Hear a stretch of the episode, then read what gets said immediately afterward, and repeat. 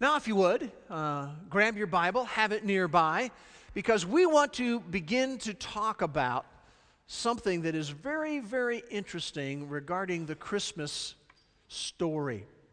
Do you know, periodically in our culture, we are scandalized. And there's a lot of fascination that happens inside of the culture with scandals that come up. And we have them on a regular basis. For example, just this last week, former college football Hall of Famer and NFL football Hall of Famer O.J. Simpson was sentenced to a minimum of nine years in prison for some of the events that happened in his life. We have scandals like that coming to the surface all the time. You think of a person like entertainer Britney Spears, and we've been through several rounds of scandals that relate to Britney Spears. And one of the most interesting scandals that has come to the forefront in our culture in recent years have been scandals actually involving female public school teachers in their 30s and in their 40s who have gotten involved sexually with their young male students. Just on Wednesday, another one of these came to light where 35 year old Lisa Glide, who was a drama teacher at Old Bridge High School in New Jersey, information came out about her involvement with a 17 year old student. And when there are scandals, there's this sort of a dark curiosity about all of them. Uh, maybe we could say a fixation and a fascination with scandal, especially when we're not involved, but someone else is involved. And when you look at all of that, just the way our culture looks at scandals, you might say it's a little bit distasteful and distressing for sure.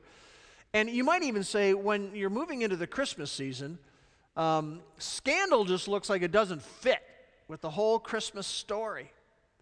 But the reality is, the Christmas story had scandal at the very heart of it. And it's easy to forget that. It's easy to forget as the Christmas story unfolds, it unfolds in an atmosphere that was ripe with scandal. In fact, the set of circumstances that begin to play out would readily breed incredible innuendo. The events of Christmas occur in a soap opera like atmosphere because you do remember the story. You have a young teenaged girl who ends up pregnant even though she is engaged to be married. And if you think about those events, you can imagine how you would ask, What's the story here? How does this work? You have a young teenager who's engaged to be married and she's pregnant. How did that happen? What's her future husband going to do? How is he going to respond to this whole story? Is he going to accuse her of unfaithfulness? Is he going to accuse her of adultery? Is he going to publicly humiliate her? How is he going to respond? So, what we want to do is this week and next week, we want to talk about the great Christmas scandal. And we're going to look at this in two parts. First of all, we're going to look at the great Christmas scandal from the standpoint of Mary. She's one of those involved, and that means we're going to be in the Gospel of Luke. And then next week, we're going to look at the great Christmas scandal from the standpoint of the guy involved with this, a guy by the name of Joseph. And in order to do that, we will be in the Gospel of Matthew. So, we want to look at the great Christmas scandal. It's a great way to get oriented to Christmas, first from the standpoint of Mary, the young teenage girl, and then from the standpoint of Joseph, the guy who was legally engaged to her.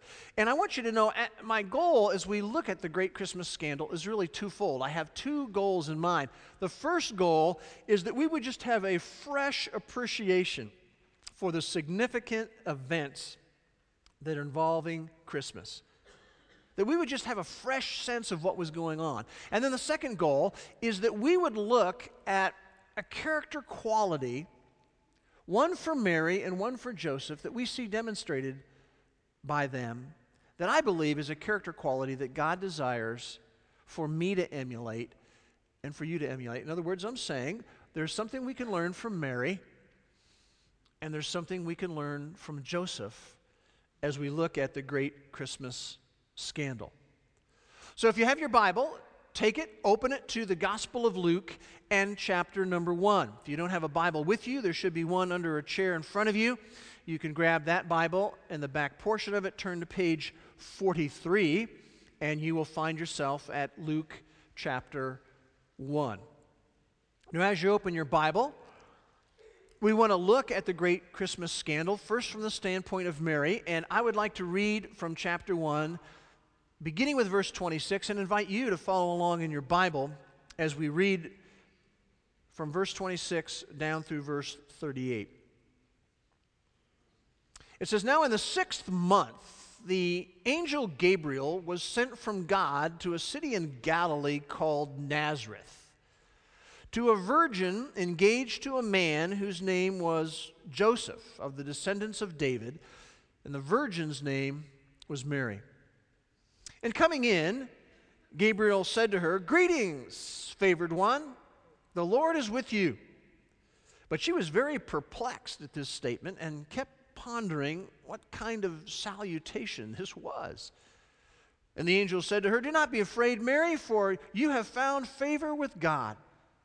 And behold, you will conceive in your womb and bear a son, and you shall name him Jesus. He will be great and will be called the Son of the Most High. And the Lord God will give him the throne of his father David, and he will reign over the house of Jacob forever, and his kingdom will have no end. Mary said to the angel, How can this be, since I am a virgin? The angel answered and said to her, The Holy Spirit will come upon you, and the power of the Most High will overshadow you. For that reason, the Holy Child shall be called the Son of God. And behold, even your relative Elizabeth has also conceived a son in her old age, and she, who was called barren, is now in her sixth month for nothing will be impossible with God. And Mary said, Behold, the bondslave of the Lord. May it be done to me according to your word. Now, when we look at these events in Luke chapter 1, in verses 26 and following, it's very important that we look at the historical context of what had happened before these events occurred. 1,000 years before Luke chapter 1, as found in Psalm 89, verses 36 to 37, the Lord God Himself had approached David and had said to David, Your descendants will endure forever. Your throne, David, your rule will be as the sun, the S U N before me. Just as the sun is constantly there, so will your throne be. And your throne, David, will be established forever. A thousand years before Luke 1. That is what God had said to David. And if you know the history, you'll know that David indeed made it to be king and he ruled for 40 years. And then his son Solomon ruled for 40 years. But then the kingdom, the throne, the rule of David began to unravel.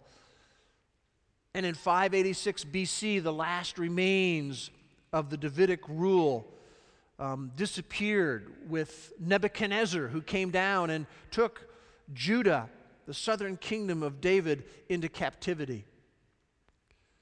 And so the flame of hope about the rule of David had become a dying ember. In fact, by the time you come to Luke chapter 1, David's kingdom had been in ashes for 580 years. And on top of that, because of their unfaithfulness as a nation, God had actually refused to communicate at all with those in Israel for four centuries. Four centuries. And so, again, you have promises that go back a thousand years. The kingdom has been lying in ashes for 580 years. God hasn't said anything for four centuries. And then you have verse 26. In the sixth month of that year, the angel Gabriel was sent from God to a city in Galilee called Nazareth. God hasn't said anything for 400 years, and Gabriel is sent to this city called Nazareth. He wasn't sent to Rome, which was the leading city of the world. He wasn't sent to Alexandria, which was the leading city of the region. He wasn't even sent to Jerusalem, which was the capital of Israel. Instead, he was sent to a place called Nazareth, a, a little sleepy town out in the countryside of Galilee. And Nazareth was as insignificant as any place could be. Totally an unimportant place. In fact, what's interesting is you can go through the entire Old Testament, there's not one mention of the city of Nazareth. Josephus, who was the Jewish historian, wrote multiple volumes, never a mention of the city of Nazareth. In fact, in John chapter 1 and verse 46, just to give you a, a feeling of Nazareth, Nathanael once said, Could any good thing ever come out of Nazareth? And you know, I think there's an object lesson here. God really wasn't looking for the most significant power people of the day. God wasn't really looking for the most intelligent person that he could find, the most powerful person that he could find. In fact, you know what? God specializes in taking the weak, in taking the flawed, taking the seemingly obscure and insignificant, and choosing to manifest his glory through them. And believe me, I understand that. I really do. I understand God taking the obscure and the insignificant and saying, I want to manifest my glory through that person. Keep your finger in Luke chapter 1 and turn with me uh, deeper into the New Testament to 1 Corinthians chapter 1. And Paul talks about how God will take the obscure and the insignificant, the weak and the flawed, and He will manifest His glory through people like that. And in verse 26 of 1 Corinthians chapter 1, Paul writes, For consider your call, the call of God to you, brethren. There was not many wise according to the flesh. Not many who, according to the world's standards, were at the top of the heap. Not many mighty, we could say not many influential, not many noble, but God has chosen the foolish things of the world to shame the wise, and He's chosen the weak things of the world to shame the things which are strong, and the base things of the world and the despised, what people look down on. God has chosen the things that are not, that He might nullify the things that are. And there's a purpose behind all of this that no man should boast before God. You know, this next verse to me is one of the most powerful verses in the New Testament. But by his doing, you are in Christ Jesus, who became to us wisdom from God and righteousness and sanctification and redemption. Just as it is written, let him who boasts boast in the Lord. It's so true. God doesn't just take the most significant, pick out the most significant people, which tells us there's hope for all of us, right? For all of us. And so, indeed, when we go back to Luke chapter 1, where does Gabriel go? He goes to one of the most insignificant places, a place called Nazareth.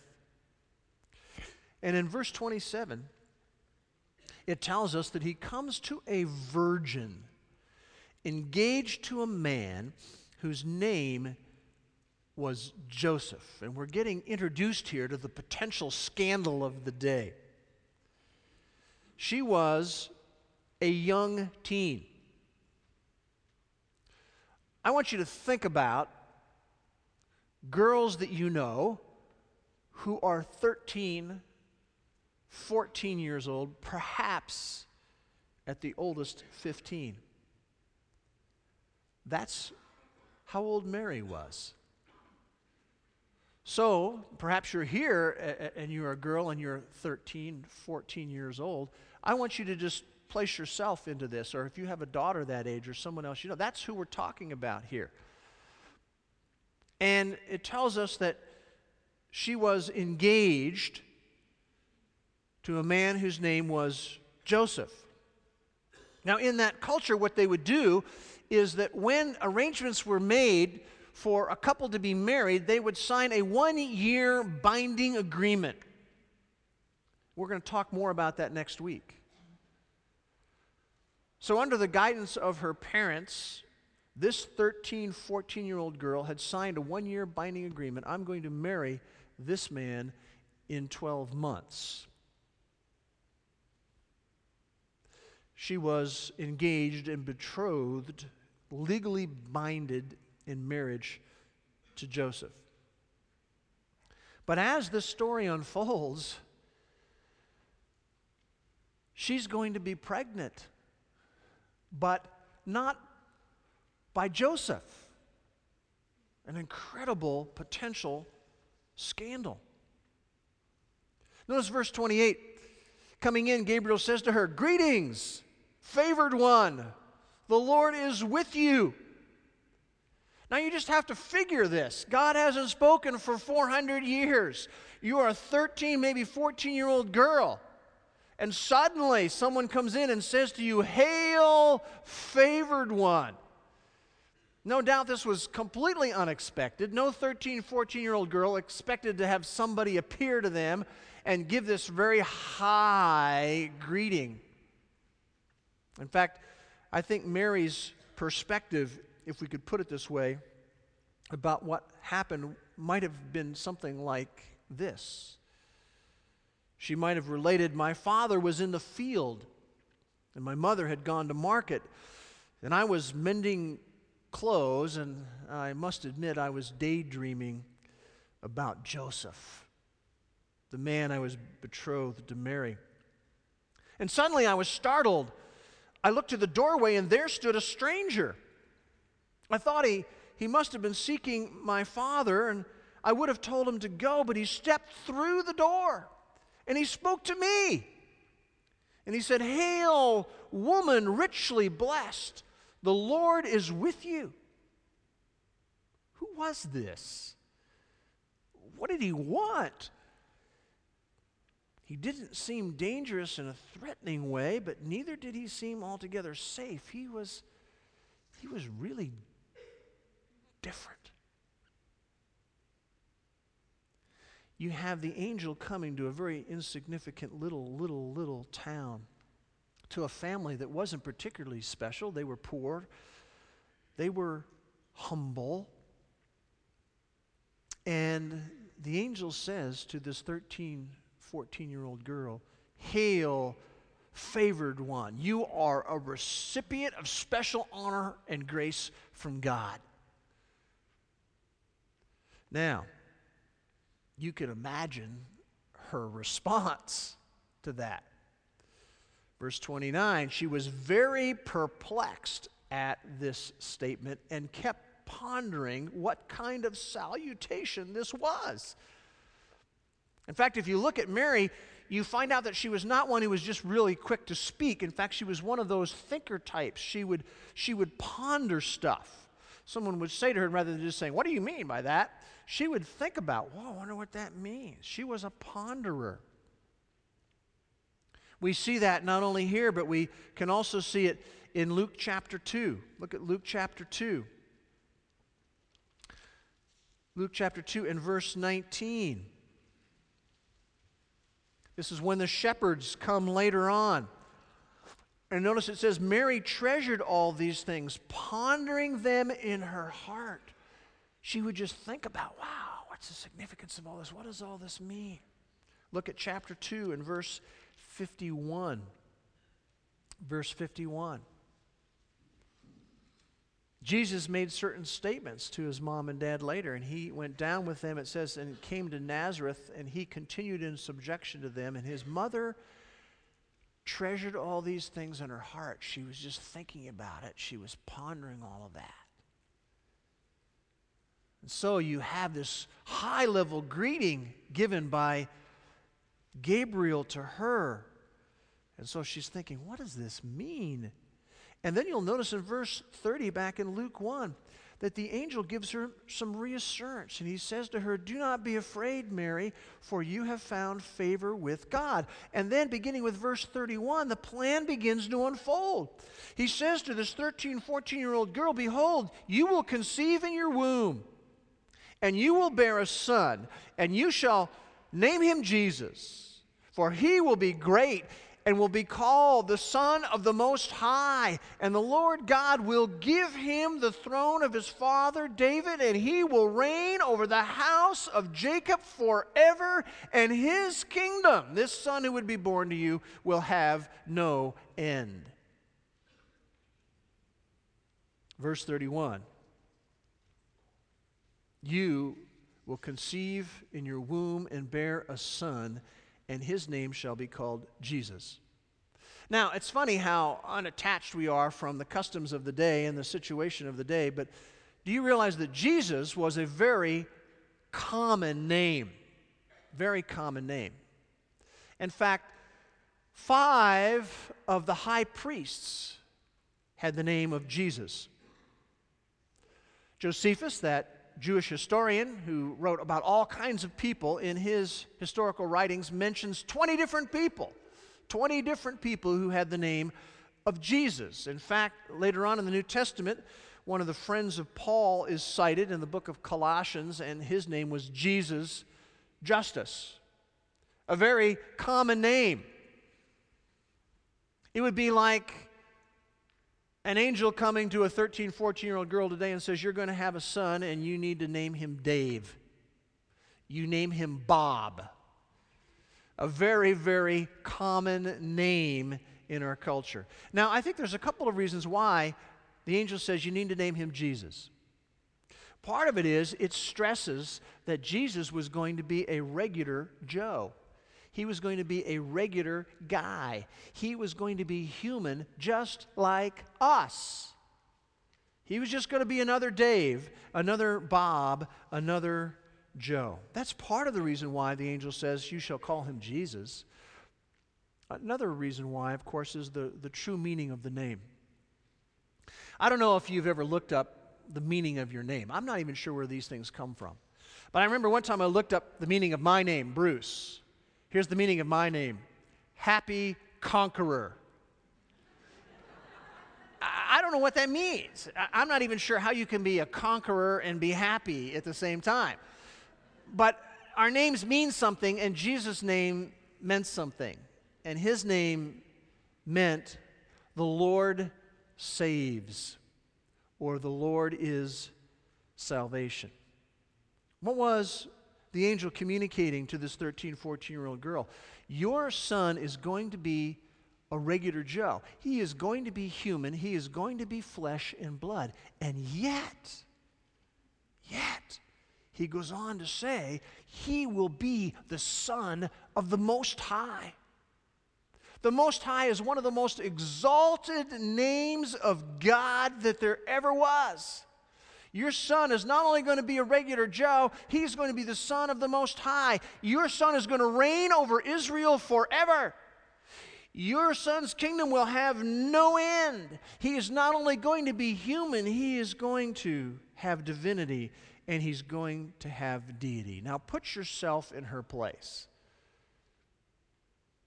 You can almost sense that young Mary is on overload. Excuse me? What did you just say? Could we just clarify that a little bit? You know, she's wrestling with the ramifications of all of this. And so we have verse 34, and Mary says to the angel, How can this be?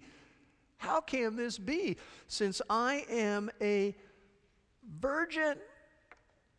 By the way, this raises the issue of the virgin birth, or more accurately, the virgin conception. And there have been certain scholars for years who have made fun of the idea of the virgin birth or the virgin conception. It's frequently been ridiculed, and I really don't understand why.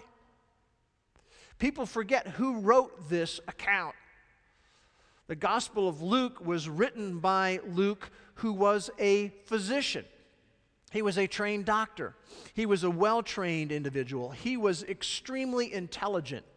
In fact, the Greek that Luke writes with in this gospel is the highest quality Greek of the day. This was a trained physician, this was a highly intelligent person, and this was someone who said, You know what? When I investigate and write out an account of what happened, I am going to meticulously, as any physician might, examine all of the facts. If you go back in chapter 1 to verse 3, I want you to see what Luke writes there. He says, It seemed fitting for me, having investigated everything carefully from the beginning, I checked it all out, to write out for you in consecutive order what happened.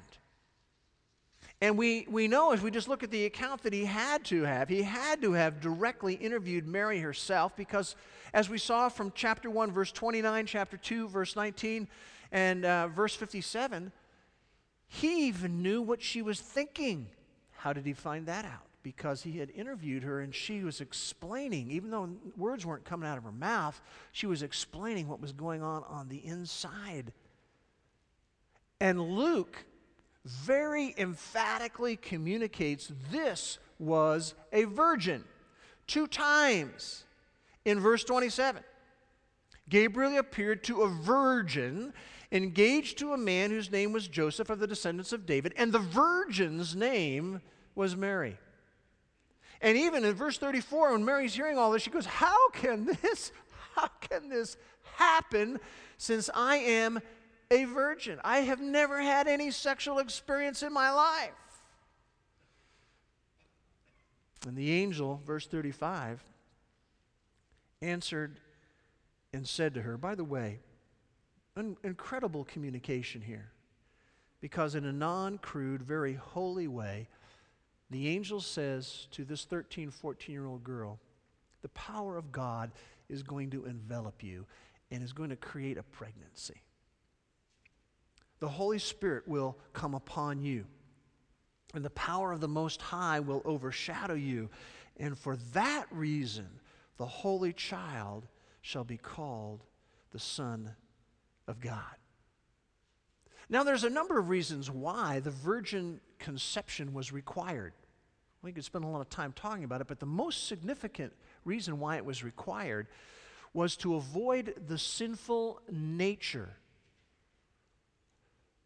we needed an offspring who could substitute for sinful men. And like begets like. Dogs beget dogs, cats beget cats, and sinful men beget sinful offspring. And the curse of sin is passed down through Adam's line. And in order to end up with a child who would not be tainted by sin, the virgin conception was needed. He was to be the God man, fully human, a regular Joe, so that he could be empathetic and sympathetic with us, but he also had to be fully God so that he would be able to die for the sins of the world. And then the angel goes on to further give her comfort when she says, How can this be? He goes on to say, Behold, verse 36, your relative Elizabeth, who has conceived a son in her old age, she'd been barren for years. And she is now in her sixth month of pregnancy. How is this going to happen? God is going to get involved. And God is going to envelop you and create a pregnancy in you. And if you don't think that's possible, you need to look over to your cousin Elizabeth, who is way beyond the childbearing years, and she's six months pregnant. And then he also adds, For nothing, verse 37, will be impossible with God. Don't think this can't happen. Look at your relative, Elizabeth. And remember, nothing is impossible with God. Now, it's important that we realize this is just not all cut and dried here. You know, like Mary's going to go, Yeah, sounds good. Uh, no problem. Let's just go with this thing. I mean, there was incredible risk for her. What would Joseph say? I'm going to tell him that God came over me and impregnated me? Whoa.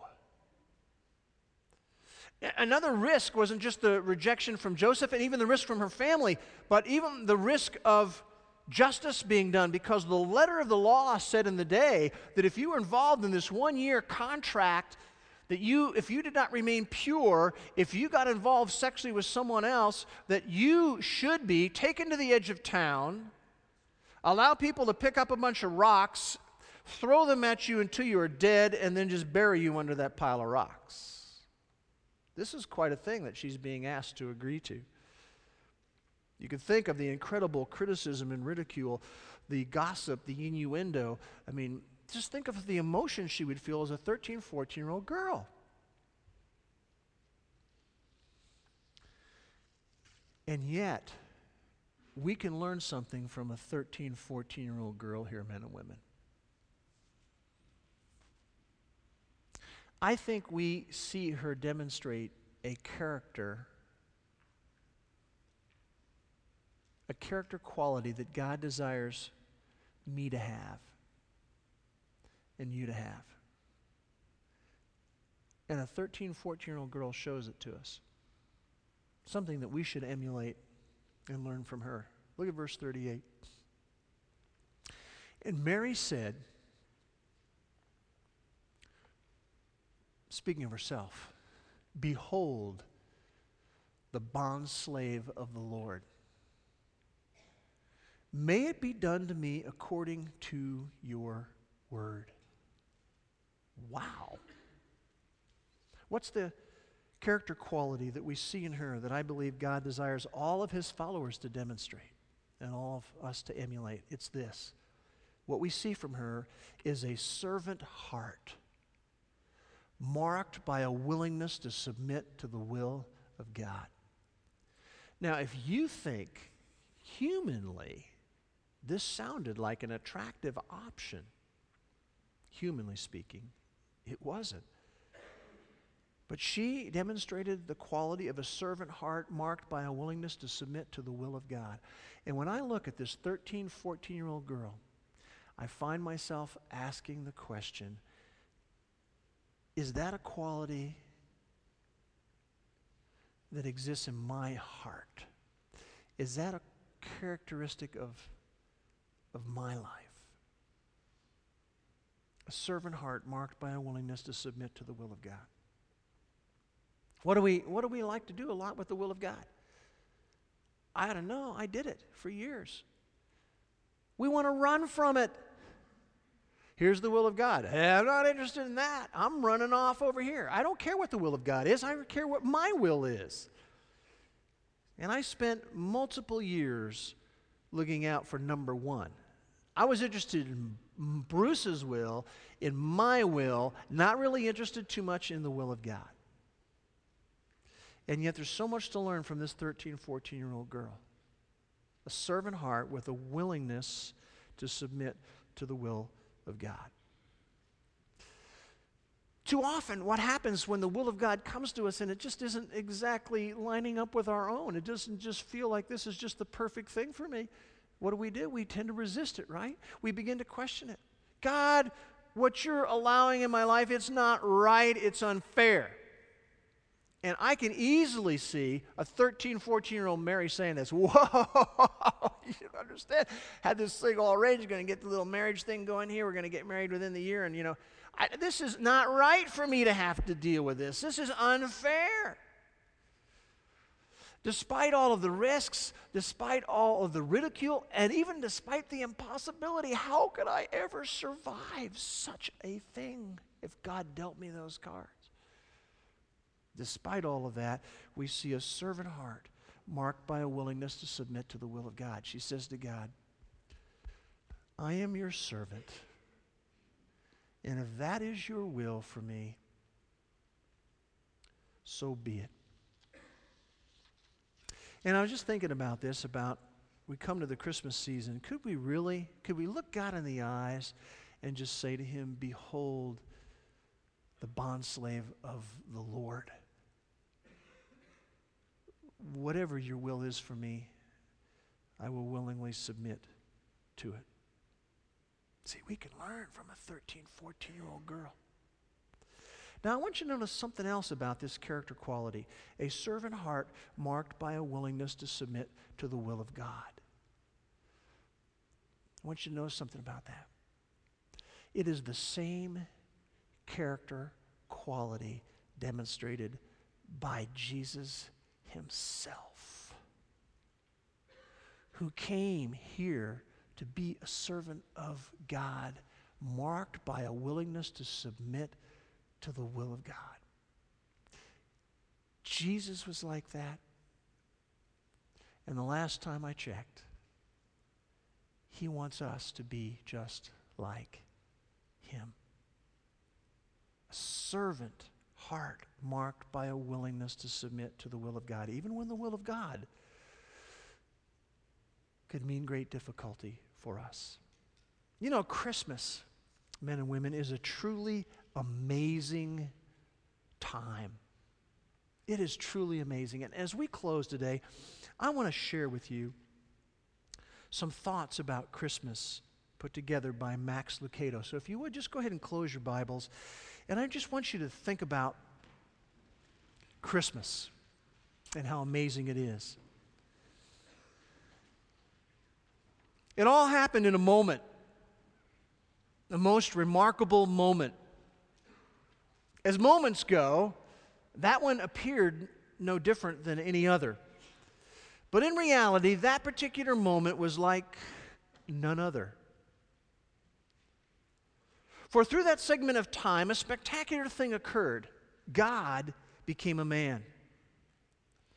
While the creatures of earth walked unaware, divinity arrived. Heaven opened herself and placed her most precious one in a human womb. The omnipotent, in one instant, made himself breakable. He who had been spirit became pierceable. He who was larger than the universe became an embryo. And he who sustains the world with a word chose to be dependent upon the nourishment of a young girl. God as a fetus, holiness sleeping in a womb, the creator of life being created. He came not as a flash of light or as an unapproachable conqueror, but one whose first cries were heard by a peasant girl and a sleepy carpenter. Were it not for the shepherds, there would have been no reception. And were it not for a group of stargazers, there would have been no gifts. For 33 years, he would feel everything you and I have ever felt. He felt weak, he grew weary, his feelings got hurt, his feet got tired, and his, his head ached. To think of Jesus in such a light is, well, it, it seems almost irreverent, doesn't it? It's not something we like to do. It's uncomfortable. It's much easier to keep the humanity out of the incarnation. Clean the manure from around the manger, wipe the sweat out of his eyes. He's easier to stomach that way. There's something about keeping him divine that keeps him distant, packaged, predictable. But don't do it. For heaven's sakes, don't. Let him be as human as he intended to be. Let him into the mire and muck of our world. For only if we let him in can he pull us out. Listen to him. Love your neighbor was spoken by a man whose neighbors tried to kill him. The challenge to potentially leave family for the gospel was issued by one who kissed his mother goodbye in the doorway. Pray for those who persecute you came from the lips that would soon be begging God to forgive his murderers. And men and women, we need to remember that when we have to face difficulty in our life. We need to remember that the next time His will for our life seems so impossible. Just call Him Jesus and willingly submit to His will. Let's pray together. Father, we, we just thank you for this book that so unfolds the story of Christmas before us. And sometimes we're so familiar with it, we miss the power of it all. And I just really want to thank you today for a 13, 14 year old girl by the name of Mary who has taught me something about what it means to be one with a servant heart who will willingly submit to the will of God, even if it seems ridiculous, uncomfortable, and potentially painful. We thank you for her, and we thank you for the Savior himself. What an incredible story! The story of Jesus coming to be our deliverer. May we not go through Christmas with just a humdrum attitude about all of this. Teach us, we pray, fresh things about a great God. And we pray in His name. Amen.